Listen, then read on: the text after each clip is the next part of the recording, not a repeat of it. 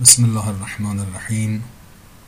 سلام عرض کنم خدمت شما دوستان عزیزان و علاقمندان به مباحث قرآنی. ما در آخرین جلسه ای که توفیقی بود مطالبی خدمتتون عرض بکنیم مطالبی رو در مورد سوره مبارکه و زها عرض کردیم و این سوره به اینجا رسید. علم یجد که یتیما فآوا. و معنای این آیه رو عرض کردم که این است که آیا تو را یتیم نیافت؟ یعنی آیا تو یتیم نبودی و بعدش او به تو سرپناه نداد؟ او به تو جا و مکان نداد؟ یعنی در واقع خودش تو را زیر نظر داشت و تو را بزرگ کرد را خوش کرد در اینکه یتیم بودی یکی از نعمت است که خداوند به صلاح به پیامبرش یادآوری می‌کنه که بعد دستوراتی بر اساس این نعمت و نعمت ها به پیامبر تو همین سوره میده. تا اینجا رو ما عرض کردیم خدمت. آیه بعدی میفرماید که و وجدک ضالا فهدا تو را زال نیافت و بعدش هدایتت کرد. اینطور نبود؟ این آیه از آیات بسیار بحث برانگیز قرآنه که به ظاهر به پیامبر نسبت زال یعنی گمراه به اصطلاح میده. زلالت. زال اسم فاعل زلالته یعنی گمراهی. آیا تو را گمراه نیافت؟ تو گمراه نبودی وقت تو را, تو را هدایتت کرد؟ بعضی ها از همین آیه خواستن استفاده بکنن که پس العیاذ بالله پیامبر صلی الله علیه و آله در برهی از زمان گمراه بودن. مثلا همونطور که بنده و امثال بنده گمراه هستیم یا گمراه بوده ایم و بعد توبه کرده ایم و امثال اینها. خب ببینیم آیا واقعا اینطوره؟ صرف نظر از اینکه ما از دلایل دیگری از جای دیگری اثبات می‌کنیم که پیامبر صلی الله علیه و آله و پیامبران معصوم هستند و معصوم بودند در طول عمرشون. و هیچگاه در عمرشون مرتکب کار خلاف و گناه نشدند و گمراه نبودند. ارز کردم صرف نظر از اینکه از جای دیگری این مطلب اثبات میشه ببینیم آیا آیات قرآن در مورد زلالت و هدایت چه بیانی داره. ارز کنم اصل معنی زلالت یعنی راه رو گم کردن. مثل اینکه کسی می‌خواد بره مثلا به منزل دوستی بعد آدرس رو اشتباه میره گم می‌کنه تو مسیر راه رو گم می‌کنه. اینو میگن زله یعنی واله با سادزاد حالا من این عربیشو گاهی به لحجه فارسی میگم ولی زله یعنی لیز خورد اما واله با سادزاد یعنی گم شد. اصل معناش به این معنیه یعنی آدم یه مقصدی داره به اون مقصد نمی‌رسه مسیر رو اشتباه میره به اون یا به اون مقصد نمی‌رسه. این معنای اصلی زلالت هست معنای مادی و ملموس کلمه زلالت. در مقابلش هدایت هست. هدایت یعنی راه رو نشون دادن راهنمایی کردن. کسی رو به راهی به هدفی رهنمون شدن. این رو دقت بفرمایید. لزوما هدایت به معنای این نیست که آدم در مسیر مستقیم مثلا مسیر الهی قرار بگیره. این یک مفهوم معنوی برای این کلمه است. هدایت یعنی راه رو نشون دادن یا راه رو یافتن. مثلا ببینید این آیه از سوره مبارکه حج چی میگه؟ در آیه چهارم این سوره میفرماید که کتب علیه انه من تولاه فانه یضله و یهدیه الى عذاب السعیر. این شیطان برش نوشته شده است قطعی شده است یعنی این سنت الهیه. که هر کس این شیطان رو ولی خودش قرار بده یعنی به اصطلاح خودمون بره زیر بلیت او این شیطان او را یوزله او را گمراه می‌کنه و یهدیه و هدایتش می‌کنه الا عذاب سعیر به عذاب جهنم. این یهدیه ما فکر نکنیم یعنی او را هدایت می‌کنه. نه یعنی راه عذاب جهنم رو بهش نشون میده. چرا این آیه رو خوندم؟ برای اینکه می‌خواستم بگم هدایت یعنی راه رو نشون دادن. یا به کسی رو در راهی حرکت دادن و به منزل مقصود رساندن. حالا اون منزل و سرمنزل مقصود اگر جای خوبیه این هدایت یک هدایت خوبی است اگر اونجا جای بدیه این هدایت و راهنمایی راهنمایی بدیه. خلاصه کلمه هدایت خواستم بگم به معنی راهنمایی کردن و کسی را در مسیری به مقصد رساندن هست. اهم از اینکه اون مقصد خوب یا بد باشه. منتها ما تو زبان فارسی معمولا فکر می‌کنیم که هدایت یعنی همیشه یه چیز خوب. فلان کس رو خدا هدایت کنه. اینجا بله تو این جمله بله. یعنی خدا اون رو مثلا کارهای بد که انجام داده خب، توبه کاری بکنه توبه کنه و او رو مثلا آدم سر به راهی بکنه و دیگه او رو به راه راست بیاره. ما را به راه راست هدایت کن. هدایت خلاصه همیشه بار معنای مثبت داشته در زبان فارسی ولی در زبان عربی اینطوری نیست. گاهی وقتا هدایت به سمت بهشت است گاهی وقتا هدایت به سمت جهنم. هدایت یعنی چی؟ یعنی راهنمایی کردن یا دقت کنید کسی را در مسیری قرار دادن و در آن مسیر به سرمنزل مقصود رساندن. این معنای اصلی هدایت. حالا در امور مادی کاملا می‌تونه مصداق داشته باشه. مثل اینکه من کسی رو که راه رو گم کرده راه مثلا منزلش رو گم کرده راه منزل چه می‌دونم دوستش رو گم کرده بهش آدرس بدم بگم از اینجا برو اونجا برو. از این خیابون به پیشین طرف می‌رسیم مثلا به کوچه فلانی. یا خودم با او همراه بشم او رو ببرم برسونم به اون جایی که می‌خواد بره. این معنای مادی و ملموس هدایته. معنای ارز کنم معنوی هدایت مفهوم معنوی هدایت هم اینه که حالا کسی رو در مسیر درست یا مسیر غلط قرار دادن در مسیر درست به سر منزل مقصود رساندن یا در مسیر غلط به سر منزل مقصود رساندن.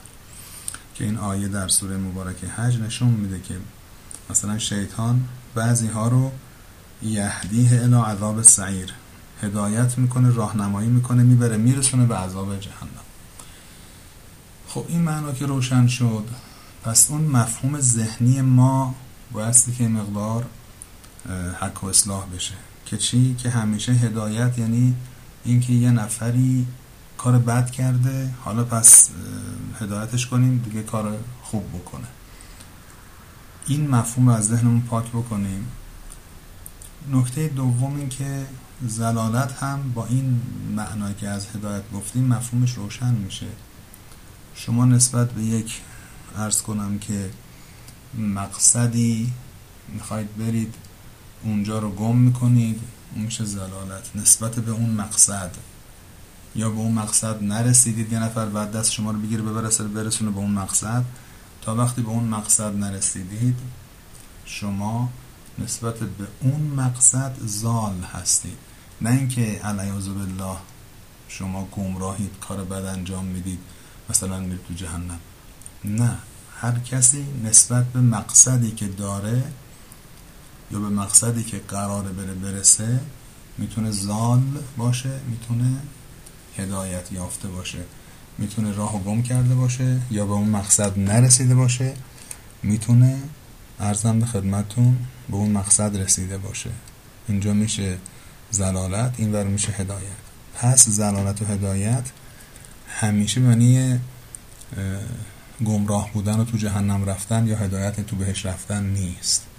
نسبت به هدف این کلمه دو تا کلمه معنا میشن.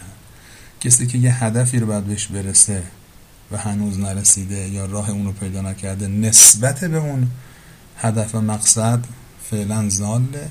اونی که رفته رسیده هدایت یافته است.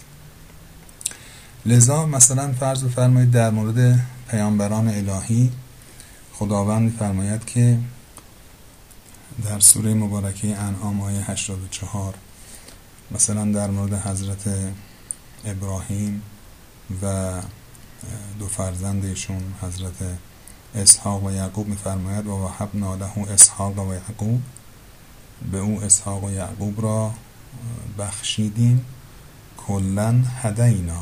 همه آنها را هدایت کردیم. نه اینکه آدمای بدی بودن بعد ما اینا رو هدایت کردیم دیگه آدم کارهای بد گذاشتن کنار. چون اصلا از این بزرگواران در قرآن هیچ بدی ذکر نشده.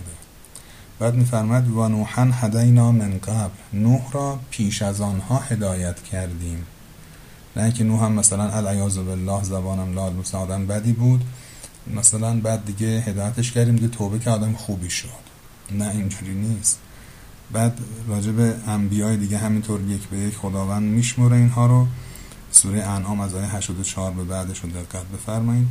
مثلا آیه 87 بعد میفرماید که و من آبائهم و ذریاتهم و اخوانهم از این پیامبرانی که برشمردیم داوود، سلیمان، ایوب، یوسف، موسی، هارون، زکریا، یحیی، عیسی، الیاس، اسماعیل، یسع، یونس، لوط همه اینا رو خداوند یک به یک میشماره. بعد میفرماد و کلا فضلنا علی العالمین. همه اینها رو بر بقیه مردم برتری دادیم. و من آبائهم و ذریاتهم و اخوانهم از پدران فرزندان و برادرانشان همینطور.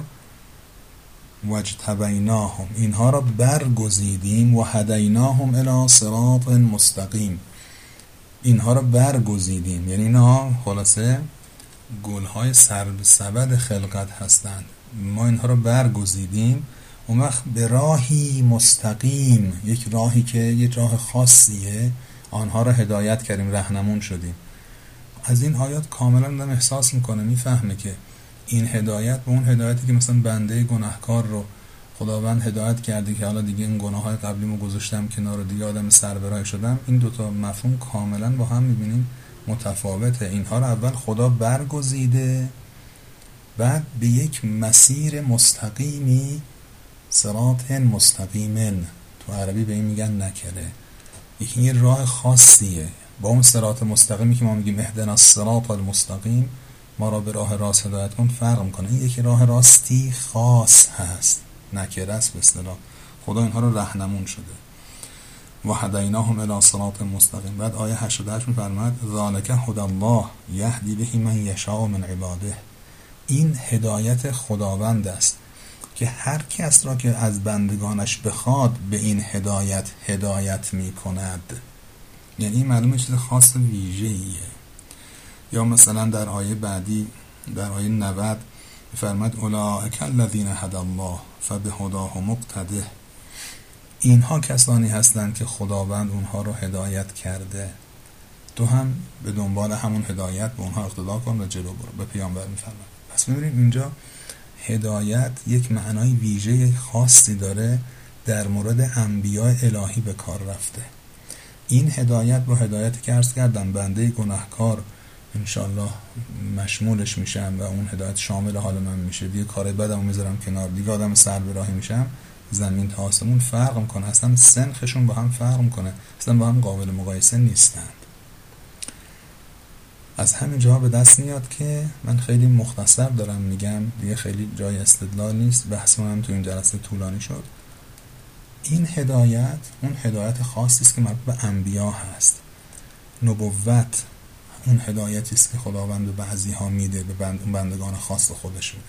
اون وقت اون پیامبر مادامی که هنوز به اون مقام نبوت نرسیده نسبت دقت کنید نسبت به اون مقام زاله.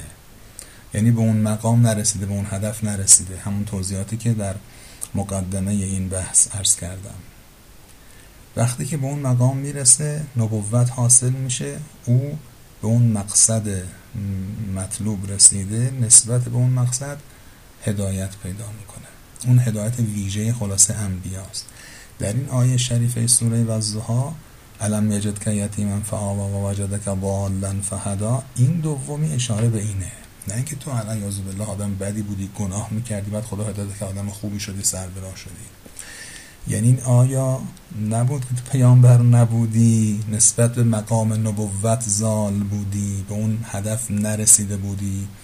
بعد ما تو رو میبردیم میرسوندیم به اون هدف پیامبرت می‌کردیم فهدا حالا پیامبرت کردیم به اون هدف رسوندیم. هدایت و زرالت نسبت به مقصد معنا میشه با اون توضیحات که دادم.